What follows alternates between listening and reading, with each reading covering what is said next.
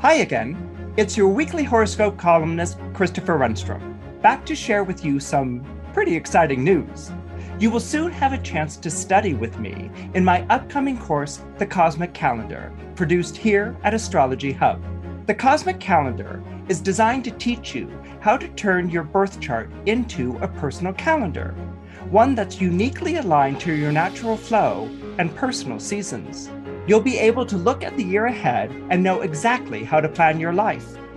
Whether you're looking to launch a business, dive back into the dating pool, or finally get around to writing that book you said you'd get around to writing one day, the Cosmic Calendar will help you to identify the best times of year to pursue your dreams.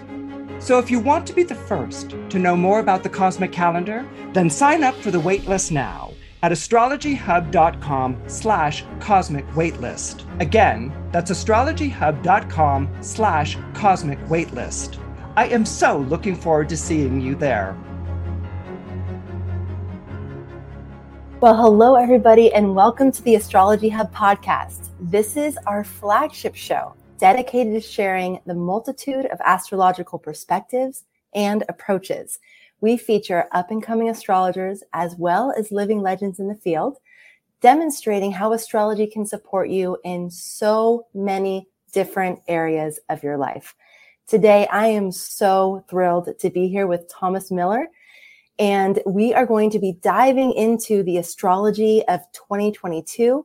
He's going to help us identify some auspicious dates and also an overarching theme for the year. And Thomas is new to the Astrology Hub platform, and he is today making his Astrology Hub debut. And I am so excited. Jamie McGee on our team has been listening to Thomas's podcast for I don't know how long, but a while. And she said, Amanda, you need to listen to this guy. So she sent me a podcast episode. I listened to Thomas's podcast. I went, Oh, yes, I love this energy. I love his approach. I love his messaging. And I love the way that he's practicing astrology. And I love the way that he's making astrology accessible and easy for people to understand and apply in their lives.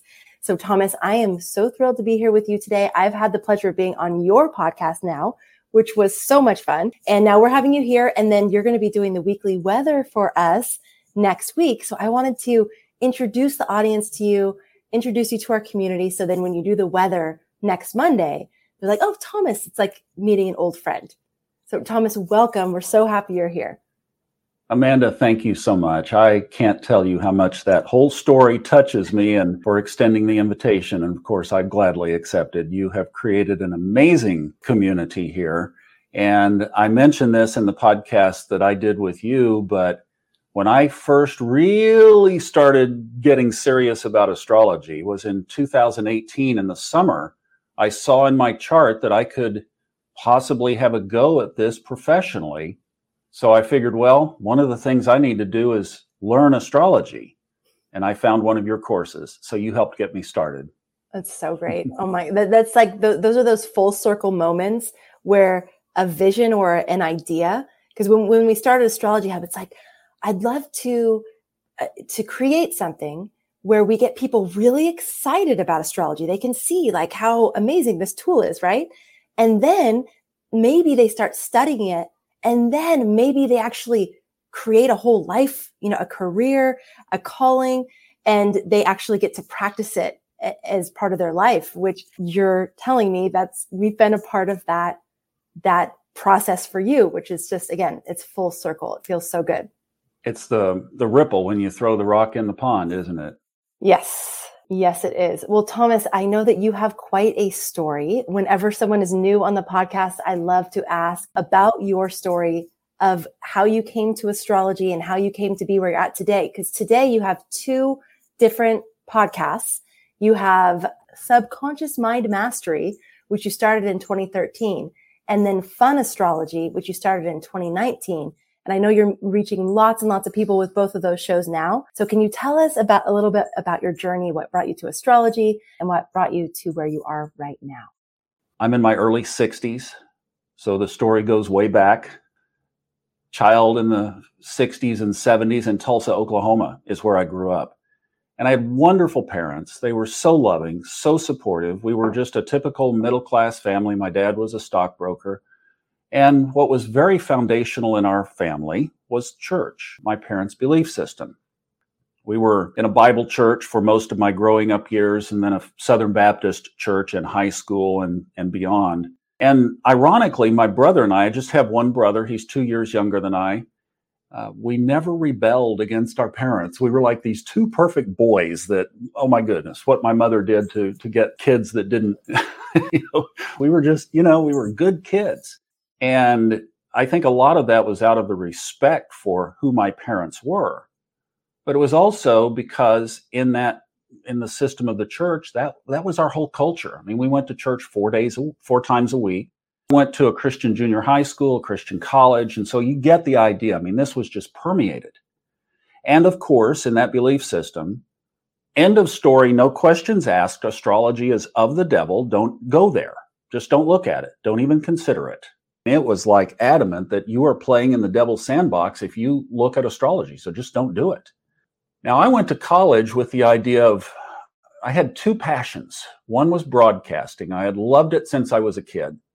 I had a teacher who sent home an assignment that we were to get the, you know, the the core middle out of a roll of paper towels and cut it down and take a big ball of aluminum foil and put it on there, and that was your microphone, and you were supposed to interview people. oh my god, I love it! Wow. I think I carried that thing around for ten years. I don't Did know for a long time.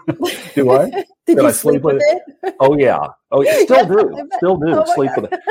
Now I'm in this van, you know, and it's like everything is right there. The microphone is just right below me when I'm sleeping. Oh so it's like awesome. never nothing changed, right? So, in fact, I grew up in the same town that Paul Harvey grew up in, Tulsa, Oklahoma. And Paul Harvey's first job was at KVOO Radio, which was in the Phil Tower building downtown, which is where my dad worked. So, I mean, there was just this whole knot of connection with broadcasting, and I just loved it. I loved the whole idea of it. But I was very committed to our lifestyle in the church. So I went to college with the idea of going into seminary. But I made a right turn at broadcasting my second year and I started working for a radio station. And that led me down a broadcasting career. And I never ended up picking up the, the spiritual piece. But here's a here's an astrological understanding now that if I had had then, I would have really differently thought about that decision. In my chart, I have the Sun and Mars and Neptune in Scorpio, all on the same degree. Now, if anybody knows anything about astrology, you could easily tell very quickly why secular careers were never fulfilling for me. Because that Neptune had to bloom. And it's not conjunct by five or seven degrees, it's plunked. I mean, you know, I've in my mind, I've merged those three planets together as one. I call it my Marson tune. Mars, Sun, Neptune, Mars and tune. It's one big orb in my life. And I Oh. didn't understand it back then. Hmm. So I got into these secular careers and they were never fulfilling. And I was always looking back at the spiritual piece that was unfulfilled. And I, I thought the only solution to that was to get into the ministry. Well, by the time you're 30, it's a little late, 35, now it's really too late, 40, well, I missed opportunity. What else can I do? 45. And in the process, this little Baptist boy that was headed to seminary got divorced twice.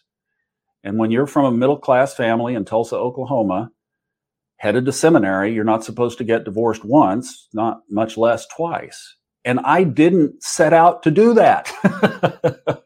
I set out to be the same good kid as an adult that I had been when we were growing up. So I'm sitting here at 48, 49 years old, divorced twice, and kind of like I'm sitting out here in, you know, in the sand, cross-legged, trying to figure out what happened to my life. And I actually did buy an RV. And my intention was to travel around and try to put Humpty Dumpty back together again. Well, I was working a job in a suburb of Dallas that commanded most of my time. So I didn't get to travel as much, but I did find a nice little park and I was at a spot by the pond. And back then I uh, drank alcohol. I don't now. Another Neptune understanding. But as I would say that I spent that year with one or more bottles of wine sitting out there in a lawn chair by that pond, swatting mosquitoes and journaling my guts out. And I would take any area of my life and just just dissect it and go back and look at where did this begin? When did this first show up? And it was during that time that I also started to broach the very, to me, uncomfortable concept that maybe some of this happened before I was born. And I started to look at that maybe this wasn't the only rodeo. And in essence, what I did after that second divorce was I kind of whiteboarded the whole spiritual piece completely clean, like a literally like Windex on a whiteboard. And now I've got the marker. And instead of somebody else telling me what's to go on the board, I'm going to find what's going to go on my board this time. And that's where I started to find some of these different things. And one of the big pivotal pieces was when I heard Bob Proctor in a program talk about a quote from Wernher von Braun. I've not been able to find this quote, so it might be a Bob Proctor adaptation, but the idea is certainly there in Wernher von Braun's work. Wernher von Braun was a German physicist back in World War II who came to the United States after the war and helped build our Apollo rocket program that took man to the moon in 1968. And Wernher von Braun was also a very spiritual man. And he said, you know, because of the precision of the laws of the universe, the physical laws of the universe, that they were able to launch a rocket, take it up into orbit, send it to the moon, land it on the moon in a particular area, bring it back, and drop it next to a boat. Now that's not the exact quote. That's a fun astrology adaptation of it. but but basically that the physical laws of the universe are so precise that they can do that time after time after time with precision. Now, what I had grown up with, Amanda, was, and I know you did too, that this was your background as well, that you lobbed prayers up into the sky and hoped that uh, God, that to me was kind of like a puppeteer, you know, the the marionette puppets. Oh, here we go. Oh, let's bless Amanda today. Oh, Jamie gets a sucker today. She gets a lollipop. Good. She's been good. Thomas, you get another kick in the butt. You know, it's like, whack. Well, unanswered prayer, answered prayer. What's the secret? It was all just random. Mm. And as I was sitting there trying to put Humpty Dumpty back together again, I thought, you know what? If if Wernher von Braun is right, and he was, I grew up watching those moonshots.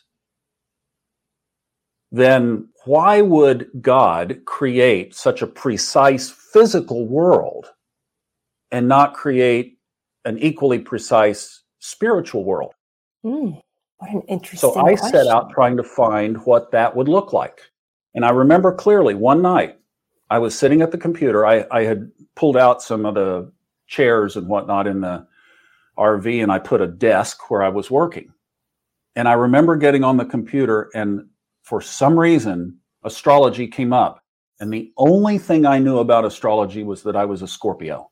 So I started looking at Scorpio. I started reading. Wow, this is amazing. This sounds like me.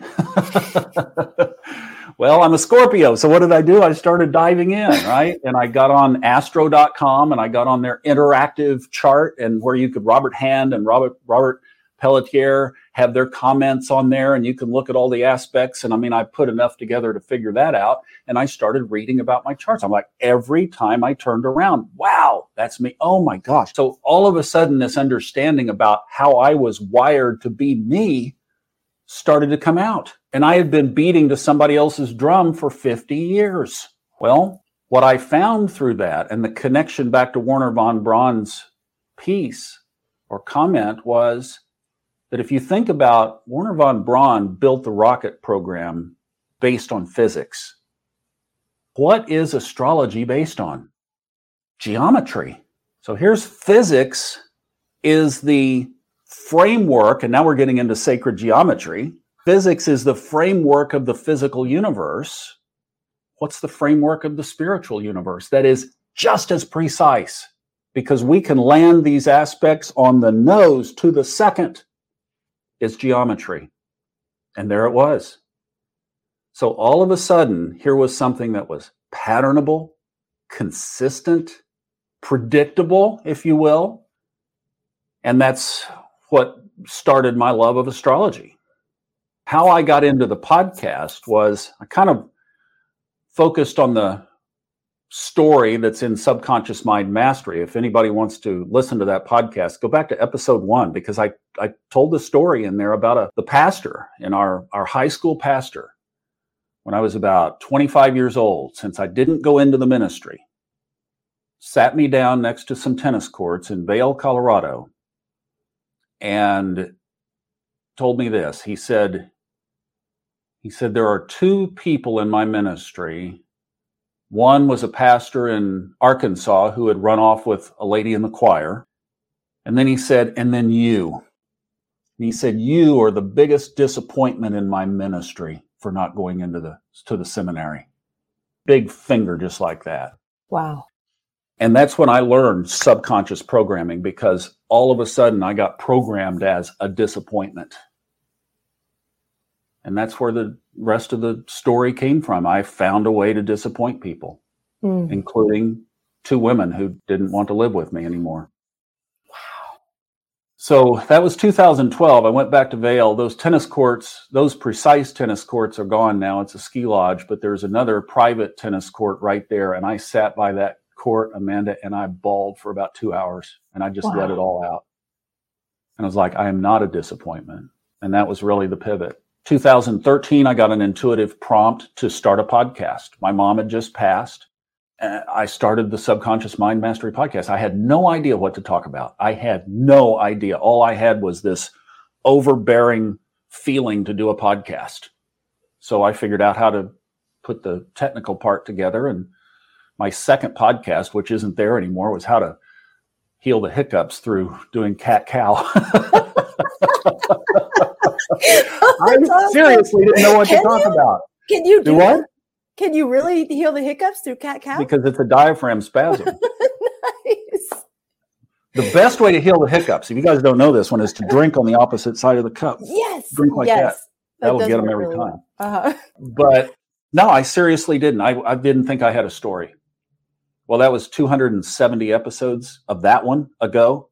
So 2013 also is when I was literally, oh, I had gotten into uh, narrating some audiobooks for audible.com. And that was another thing that I really wanted to do. I mean, that was wow. If I could only do that. Well, in 2013 in the summer, I was getting ready to go on a bicycle ride and I was filling up the water bottles at the sink. And I got this as clearly as we're talking right here email Fred Dodson about narrating his audiobooks. It's like, whoa, Fred Dodson. Oh, that was the guy that I was reading his book that was on the nightstand. So I'm like, Fred Dodd. I didn't know who he, you know, I mean, I'd had uh, read a couple of his books. That was it. I get online. Back then, he had his email address on his website. So I put a little demo together and I emailed Fred. And then I went on the bicycle ride. I mean, I literally set the water bottles down and went to the computer. It was that compelling. Next morning, he had responded and he said, let's do it and that was over 30 audiobooks ago. And then in 20, 2020, 2019, I contacted Steve Forrest, and he uh, gave me the incredible privilege of narrating his legacy project, the Elements series.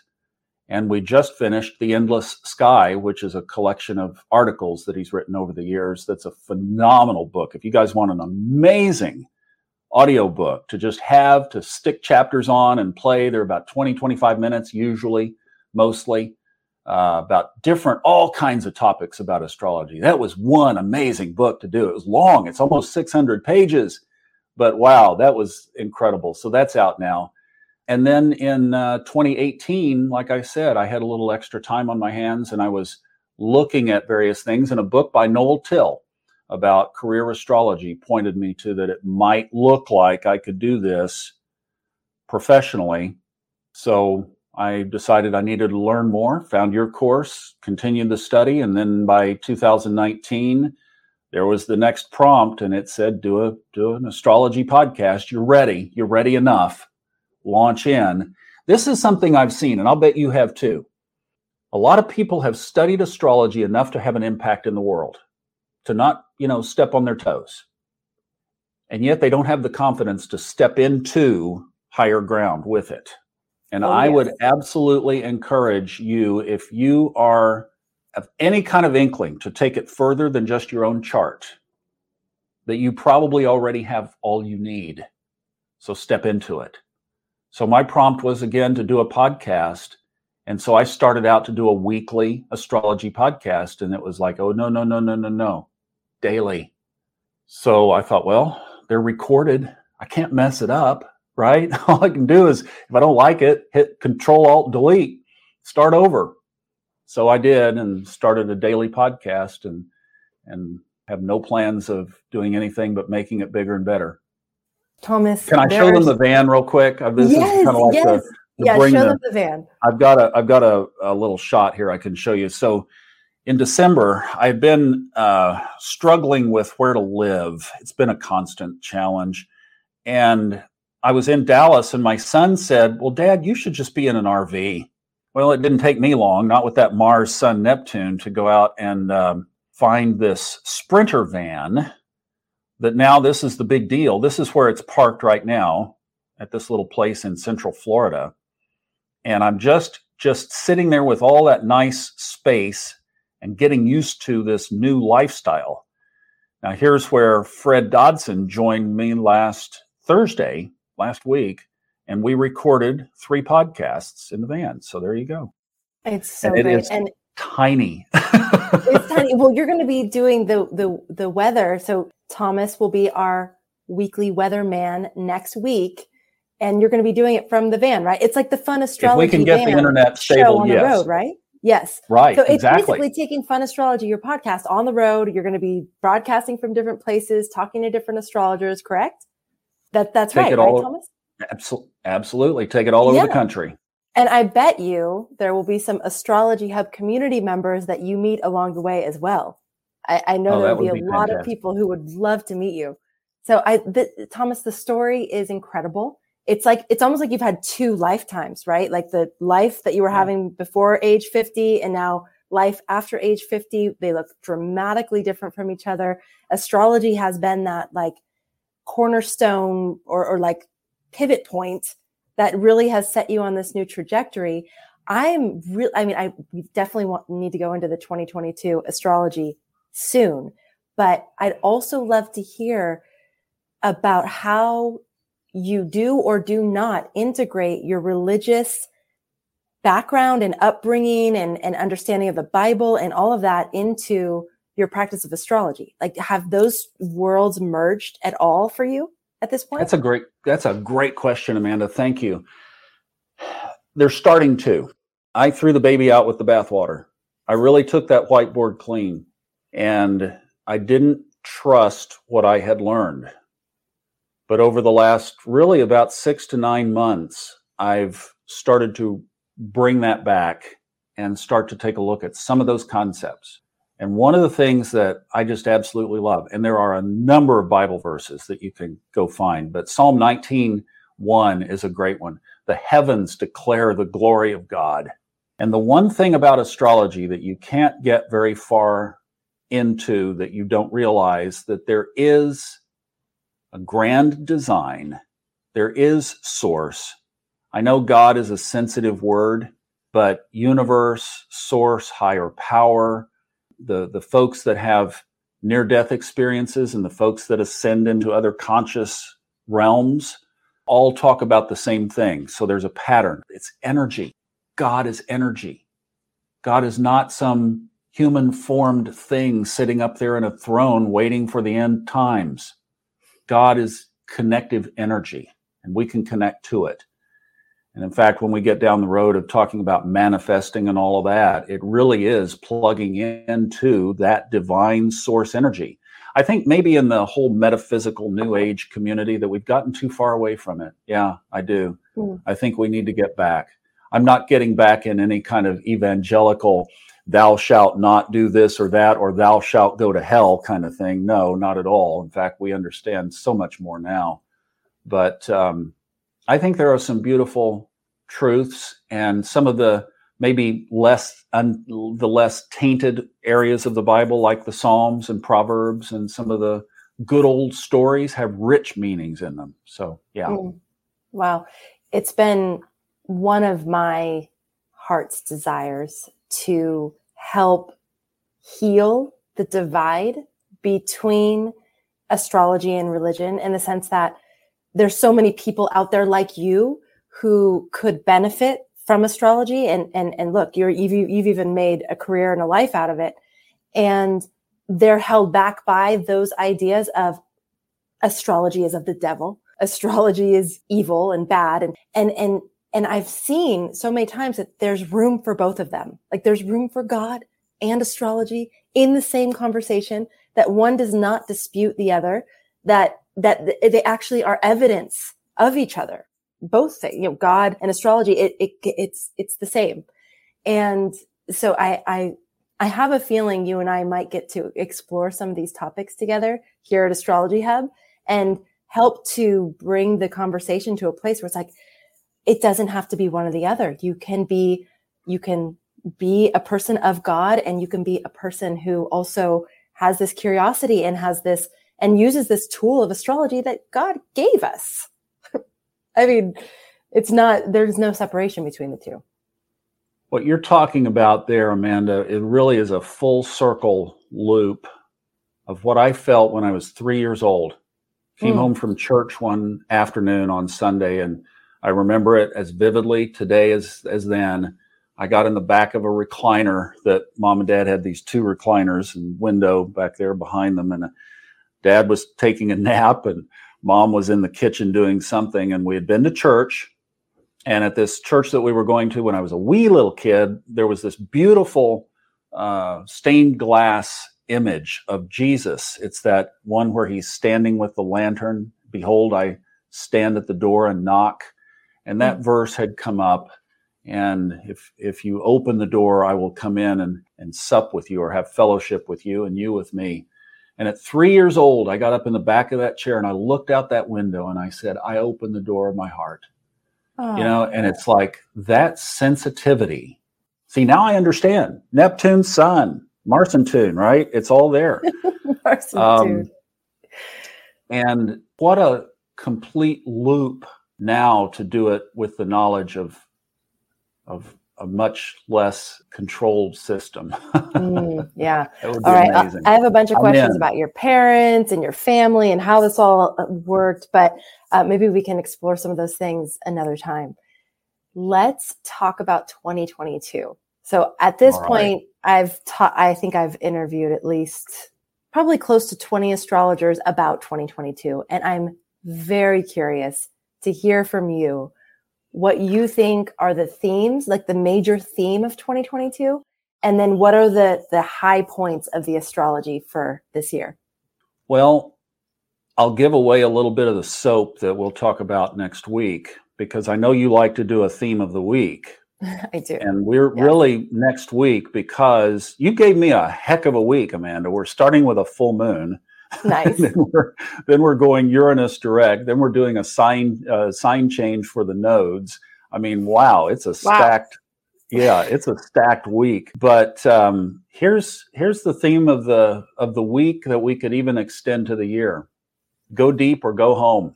Wow. Okay. Go, spoken like a true Scorpio. well, go deep or go home. Okay. That's where those nodes are heading is right into Scorpio. And in fact, if you want to just start there, I, I had pulled this for next week, but let me just throw you a couple of things that were interesting on when the nodes change sign. I went back, I like to go back and pull the history of this stuff. See, that's what I did with Saturn and Pluto when it when I saw that conjunction applying and we were getting closer and closer.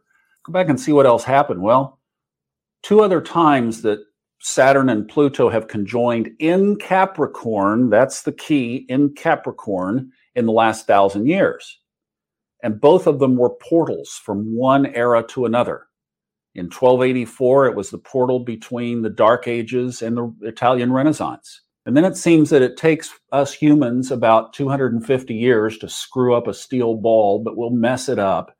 and then the universe has to come down and reset. So in 1518, right after Martin Luther tacked his notes onto the door of the Catholic Church, you know, and said, Dear Mr. Pope, we rebel against what you're doing. And that ushered in the change from a Rome centered control of Europe to a London control center of Europe. And then after 250 years, the sun never set on the British Empire. And some colonists in um, Boston said, Dear King George, here's your stinking tea. You know, we're not paying your taxes. Now, Saturn was not there in 17 in the 1770s, but Pluto was. Pluto was in Capricorn. So Pluto in Capricorn is a big, big deal. And when we hit January 12th, 2020, Saturn and Pluto conjoined in Capricorn. And two or three weeks later, COVID was a new word in our vocabulary. So this is a big shift.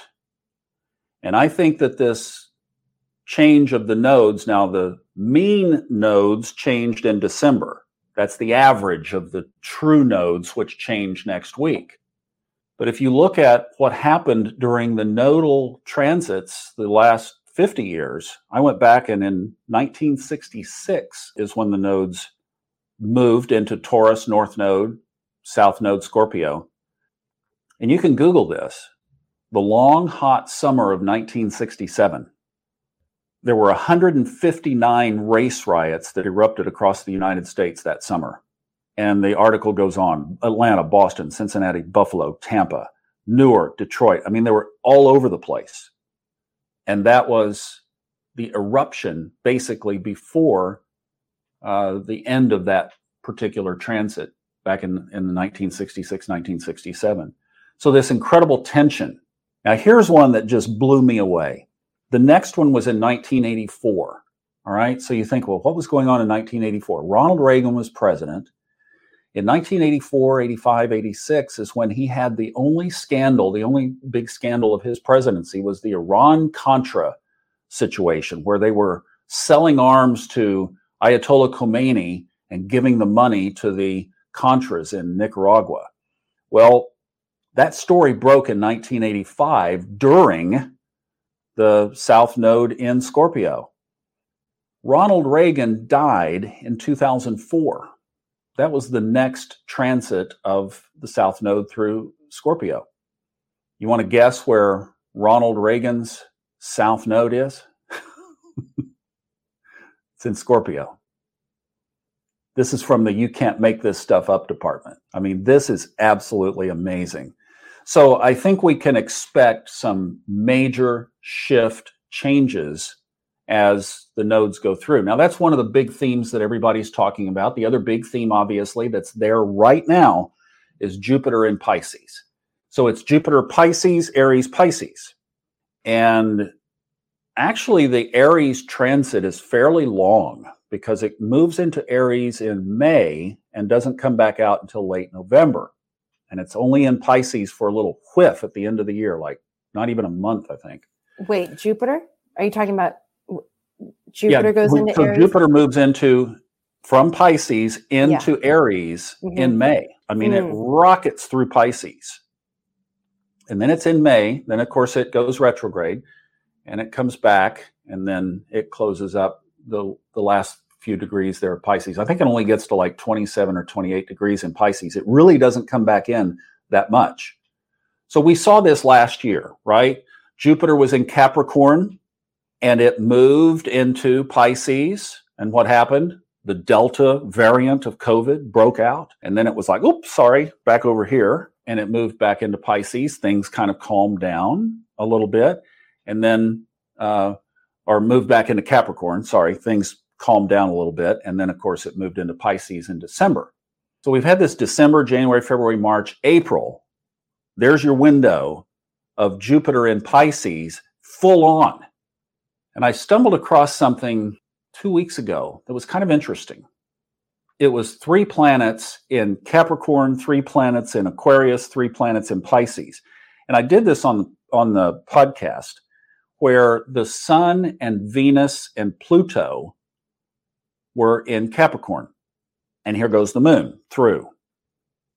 And I was just like, okay, now that's interesting. So Venus was sandwiched in between Pluto and the sun.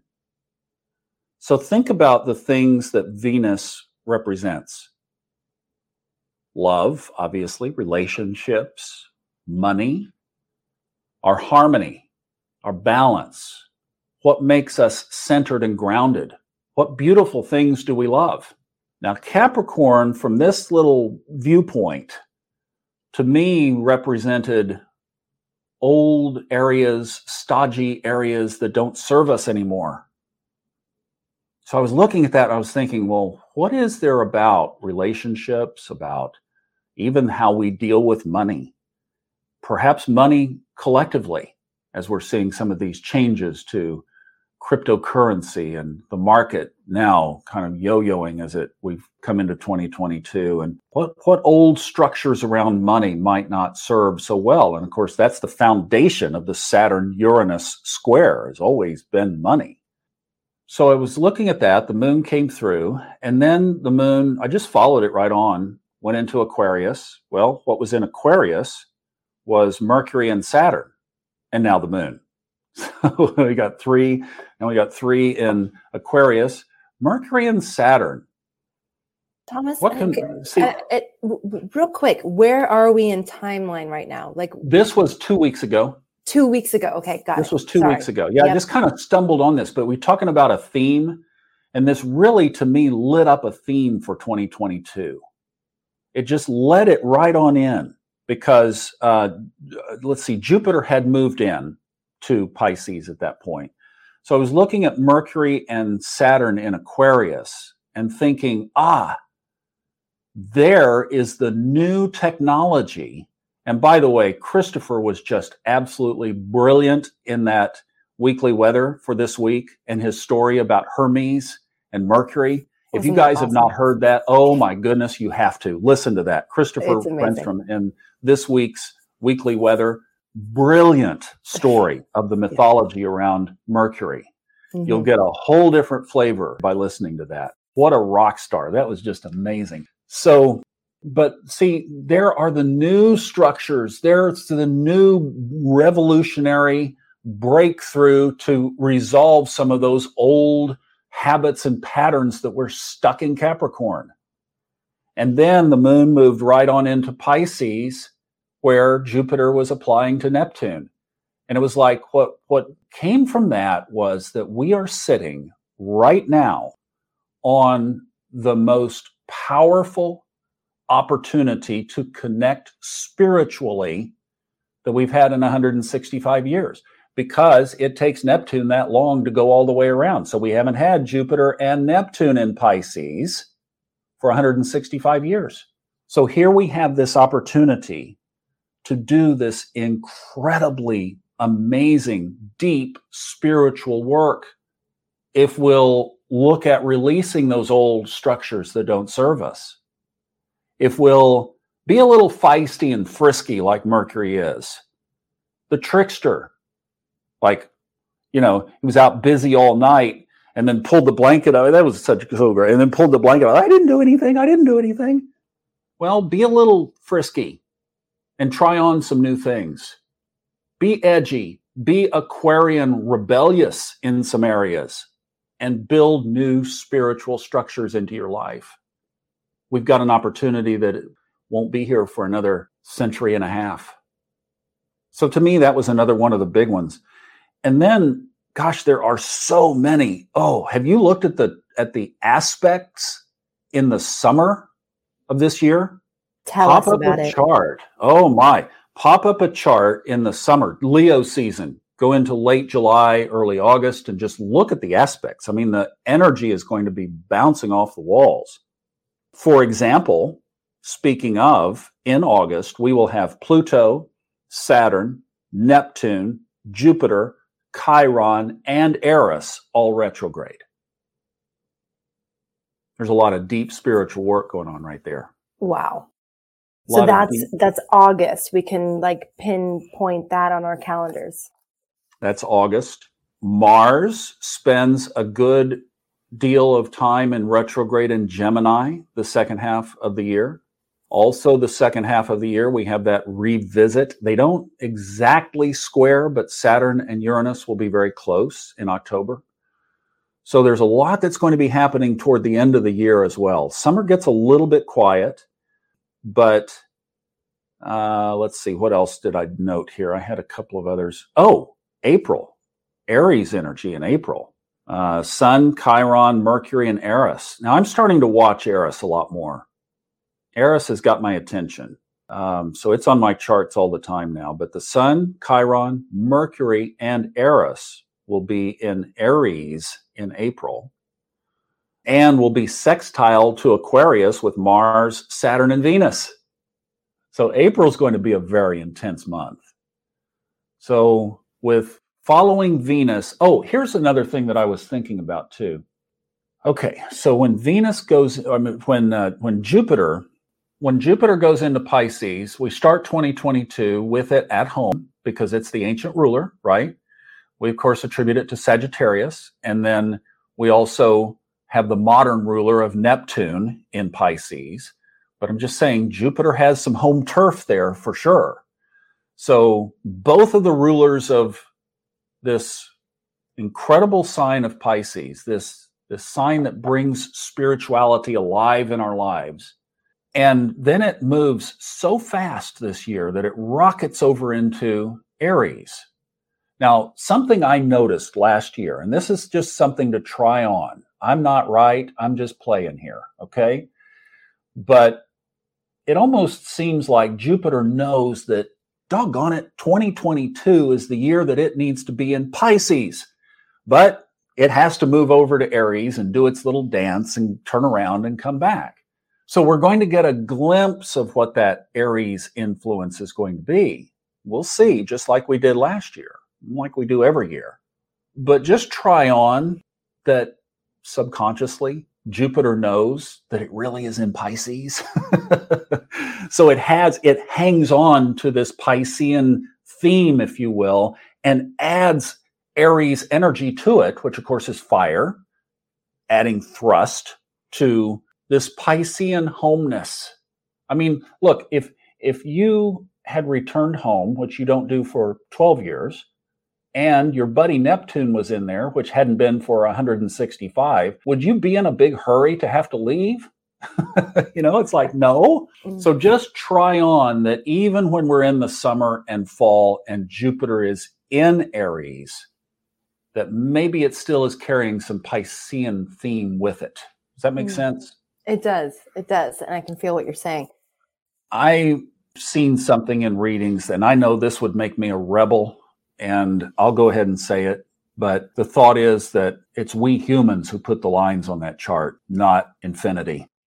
Mm. And often we, I mean, we're taking an infinite sky and reducing it down to a doily. You know, we're putting it on this little circle, this plate that sits on our on our table, and something has to give. I mean, that's us fitting the sky into that into that space. Mm-hmm. So let infinity be bigger than ourselves and and stretch the boundaries sometimes. I love the traditions of astrology. I've been studying horary and solar arc astrology with Robert Glasscock. He's doing these practicums on uh, Kepler College. Fascinating stuff. And uh, those are more precise rules, like horary especially, is you follow a precise system and you don't deviate from it. But I think when we get into readings, which house system is the best? Which house system is right? They all work. Mm. And we shouldn't quite be so rigid. In fact, even in horary astrology, they don't acknowledge uh, orbs. If you're in the sign, you're in the in the sign. You can move wow. the whole sign without constraint. So I think sometimes we can be more latitudinous in our interpretations and mm. we get a good rich, richness and seasoning with that when we do. I've, I've found that to be true. I love that. Okay, so Thomas, we have go deep or go home as the major theme. And and can we unpack that a little bit? What do you mean by going deep? Like does that mean we need to go beyond the surface level of things, understand that there is something ben- beneath the surface level of things that it's okay for us to go in there and explore it and see what's there for us, that there's hidden treasures, like what aspect of going deep do we focus on? let's let's talk about the nodes as to how we look at the nodes of the moon relative to our soul journey. Because really to answer the question why am i here? What's the purpose of this life? It's all locked up in those nodes. So the south node of the moon is that symbolism that archetype of karma that we brought into this life for the purpose of resolving. We didn't drag it in to be an ogre and an obstacle. We dragged it in in order to deal with it. And I think that Steve Forrest is kind of a lead on this. He's done some amazing work. He has a course, in fact, that uh, is on his website that is a very good course. If you really want to master this from the master, uh, that's a great resource to do a deep dive. But, you know, when we look at anything in astrology, I really firmly believe that we should look at both the shadow side and the positive side. We don't do it justice because astrology and this sacred geometry, this spiritual predictability, is based on the law of polarity. It's getting dark where I am, it's light where you are polarity, right? Hot, cold, polarity. So we can't look at Mars as just being bold and overly aggressive. So when we, but there's one place in the chart where we do ignore the other side of the polarity, and that's with the nodes. So with the south node, in order to really get how this fits in our karmic path, ignore any positive sides of that sign or planets that are in that area in your chart. So with the south node, we look at the dark side only. And then the north node, we do the opposite. We just look at the positive side and we ignore the shadow because that's our answer. That's the solution to the dilemma of the south node. So the idea is that this accumulated karma from the past, from before we were born in this incarnation, came with us to be resolved. And that the whole chart really, I mean, even the placements of our natal planets are wired to show us and tell us the story of that journey through resolving that karma. So when we look at Scorpio, what we brought forward collectively, keep in mind for the next 18 months, there are going to be a group of kids born who are born for a lifetime of dealing with this deep stuff coming up and out, not just us collectively. So, what we're looking at, first of all, is you could find Scorpio in your own chart and the house or houses that are represented where Scorpio is in your chart might be areas where over the next 18 months you will see some activation around this karma coming up. So, if Scorpio is in your seventh house, it might be that relationship type areas are going to be explored. If Scorpio is in your third house, it might be the way that you communicate. It might be the effectiveness of your communication. It might be some of your learning, or in my case, unlearning that will be examined during this period. Scorpio's in your 10th house. It might be what you do professionally, might need to change. So, in bringing that forward, what we do is we look at the dark side, and this is where it gets a little sticky because Scorpio in its shadow side is a dark, ugly energy. It often includes death.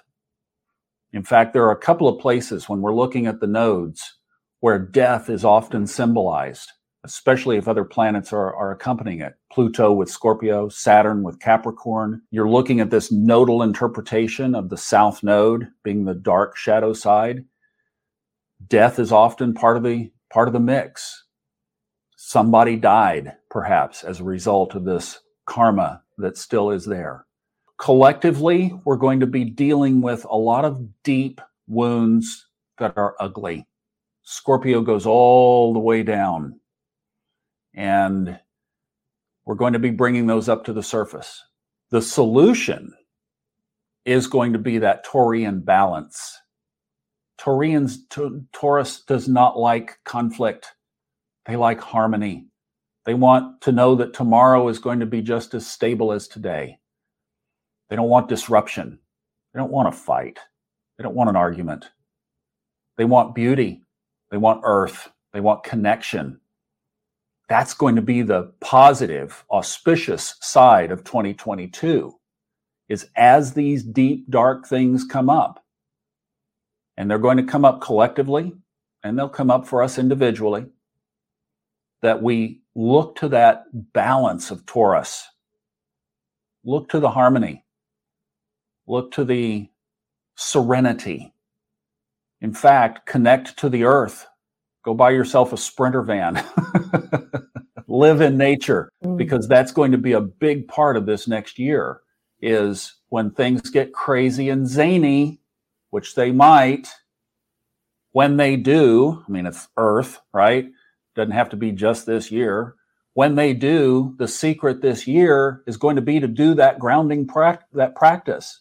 Literally, go take your shoes off and curl your toes up into the ground mm. and stir it up. Get your toenails dirty. Mm. Go take your yes. yoga mat and put it out in the grass and do your yoga. Look up yeah. at the sky and watch the puffy clouds go by. Turn your darn phone off. wow. So it sounds like this, we can think of it as that Taurus, the, the positive side of Taurus being literal medicine or antidote to some of the things that we may be experiencing that may be very challenging and in that sort of underworld realm.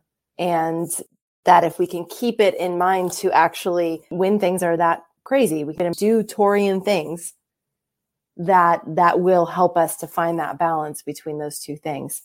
I mean, that is really clear. So some of the some of the things that I've pulled out of what you've you've said. So we have this overarching theme of go deep or go home. We have a, a very unique opportunity to connect spiritually, an opportunity like we have probably never seen in our lifetime that is enabling us to really find a new spiritual footing, like a new, a new spiritual um, infrastructure for ourselves. Mm-hmm, mm-hmm. that mm-hmm. we uh, we have an opportunity to release old structures.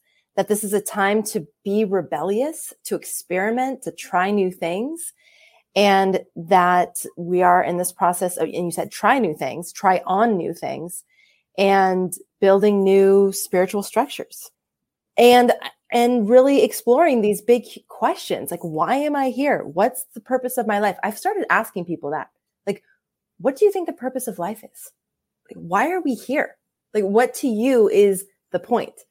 and it's really interesting to hear people's different perspectives on that question alone. It's like the big question right?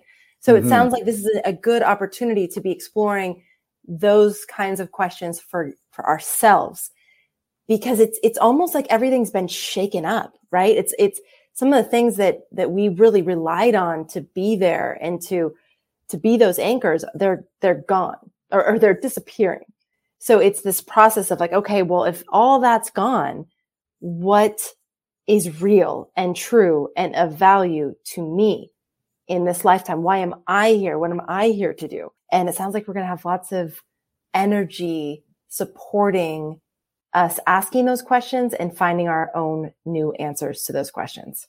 All year. So don't be afraid to do what I did in 2009 in that RV. Now I would I love suggest- what you did in 2009. It's amazing. I mean, the fact that you did that and you were, were getting to the root of all those, all the patterning in your life and that you just decided that's what you were going to do. I, I mean, I, it's awesome. I think it's here's what so I did, and and here's a great metaphor that we've been using in our in our group um, recently is literally. Now, I would suggest, especially with Neptune in Pisces this year, if you have, well, I'll just say, I saw that uh, alcohol was not going to continue to serve me in any kind of way with that aspect in my own life. And what I would suggest is be real careful this year if you are given to things that might grab a hold. Mm. Be careful because mm. that energy is also elevated. But what I did, Amanda, is I sat out there and literally I would just think of something, some area that didn't work in my life, some area that somebody was hurt or something broke or I didn't fulfill or whatever. And then I just started tracing it back. And I went back to when was the earliest point that that showed up in my life so that I got a connection with what caused this or what created this? And how did I create this response around it? And then what I did is I looked at the opposite because I, I love that. Uh, it's on YouTube. It's the Seinfeld George does the opposite skit. It's only a couple of minutes long and it's hilarious. And Jerry Seinfeld gives some of the best psychological advice in the world when he tells George, he says, Well, George, if you're doing this and you're getting a result that you don't want, why don't you do this and maybe you'll get a result that you do want? Hello. Brilliant. Yeah. so so I I literally would identify and that's why I went back and traced it back. How did I come up with this that is not serving me? And then I would figure out what's the opposite. Mm and I would at least say, well, if I try this, then maybe the truth is some, you know, maybe what works for me is somewhere in between. And I literally reprogrammed everything that way. It's amazing. I mean, you, that's what I was thinking as you were speaking. It's like you literally deprogrammed, you like unprogrammed yourself. And then you're, you're creating entirely new neural networks by exploring the opposite of the thing and then choosing the response that is the best for you. How long did exactly. was this a whole year? Was this like the whole entire year of Did it for a whole year. Yeah. Wow. All of 2009. Yeah. And think about the astrology chart. You know, I've got all this loaded energy in in Scorpio. Where's my answer? Taurus. Hmm. If you're all loaded up with energy in Capricorn, what should you be looking at? Cancer. Getting into the heart of Cancer. Mm. You just mm. look at the opposites in the chart. It's all constructed on angles. So let those angles serve you. They're there for a reason. Wow. And what we've been doing in our group, this this was so fun. Jenga, you know the Jenga block game? Yes. Uh-huh. Okay. So think in your mind of your own little Jenga tower, and all those blocks are areas of your life that need to be dealt with. You get you look at that and it's your turn right? And you're playing the game and there are a couple of holes there and you wiggle on one and you go oh if i move that one more fraction of an inch the whole thing's going to go. It slides out real easy. You go ah there's my there's my turn. Well that's the same way. You'll find some that are sticky some that are full of resistance and it's like there's the weight of everything in your life is pressing down on that block and mm. you're going to have to work your way into it and then some of them are going to go punk just like that ah, go for those because when you can get those out of the way and set those aside, and when you do, Jenga, right? I yes. just moved the block, done, yes. and it's gone. Right. You've, it is no longer in your karmic pile. And the idea is by the time that we finally transition away, that you've reduced that Jenga block down to nothing, mm-hmm. if you can, or very small so that wow. you've got very little to bring with you next time. Amazing, Thomas. That sounds like an incredible practice and what a really visual, visceral experience of just dismantling or d- dismantling these structures that we've built. I mean, you literally like build up a structure and then dismantle it, but do it carefully, do it mindfully, do it strategically. And I love that so much. Thomas, this has been such a pleasure. I am watching uh, the comments, and everyone is just loving meeting you, loving the way that you so clearly articulate what you're what you're saying to us. It's just so clear, and you have so much wisdom to offer us based on your oh. life experience and what you've dedicated yourself to. And I'm so happy to welcome you to the Astrology Hub community. And I'm so grateful that we get another opportunity to be with you in just a few short days. And we'll get to hone in on next week. And like you said, it's a stacked week. So there'll be a lot for us to talk about. But I just want to thank you for, I mean, you've really walked a very courageous path. I mean, you had a lot of disappointment, you had a lot of disillusionment, and you have met life very fully with your curiosity and your questions and your desire to to know and and get better. And it's really paid off for all of us. So thank you for that, thank Thomas. You. Really thank appreciate you, it. I if appreciate people it. And sending to, love to all of you. Thank for thank you very much for watching and for listening today. Yeah, yeah, they're they're um it's it's awesome. Lovely, genuine, great session. Wow, love, love, love, brilliant. Yes, so clear, wonderful. Thank you both. Big love. Amazing voice. Everyone loves your voice. Perfect oh. broadcasting oh. voice. Um, so, Thomas, between now and next week, if people want to check out your astrology and just get to know you a little bit more, they can go to Fun Astrology Podcast, correct? And yes. then the subconscious mind. Sub, I I love subconscious mind. I think it's all my 12th house stuff. So I love the spiritual angles of, you know, that, that really unpacking things, um, spiritually from that perspective. So I love your subconscious mind podcast as well. And then his fun astrology, it's daily take on the transits and it's about 10 minutes each, each yeah. episode is about 10 minutes, which is great. It's like you can definitely just tune in, get a snapshot of the day. Love that too. Um, and then do you have a website that, that they can go to and check out? Basically, funastrology.com is kind of where everything's happening for us right now. Yeah. Nice. Nice. All right. So next week we will be broadcasting with you from the van, if you can find a quiet spot, which will be really I'm fun. work on it. yes. Awesome. And for those of you out there who are not yet members of our newsletter or, or you're not receiving our newsletter, it's called the Cosmic Insider. We send it once a week. It gives you a summary of the astrology of the week and or the episodes and the different topics that we covered during the week. It's totally free. It's a great way for you to stay in tune with what's happening at Astrology Hub and then what's happening in the astrology. A lot of times we'll synthesize a lot of the different uh, conversations that we had that week. So you get like a nice snapshot of what's happening. You can go to astrologyhub.com slash insider and make sure you're on that list and we'll be in touch with you once a week and make sure that you're staying up to date with what, what's happening at Astrology Hub. Thomas, thank you. This has been a, an incredible kickoff episode with you. I cannot wait for more. I cannot wait for next week. Thank you for being here. Thanks to all of you for being here, for tuning in, for your support as we're trying out some of these new formats, as we're bringing in new voices into this community and really creating that hub of different perspectives, which I think benefits us all. So thank you for Amen. being here. Thank here. you for, for being a part of our community. And thank you, as always, for making astrology a part of your life. We'll catch you on the next episode. Take care, everybody.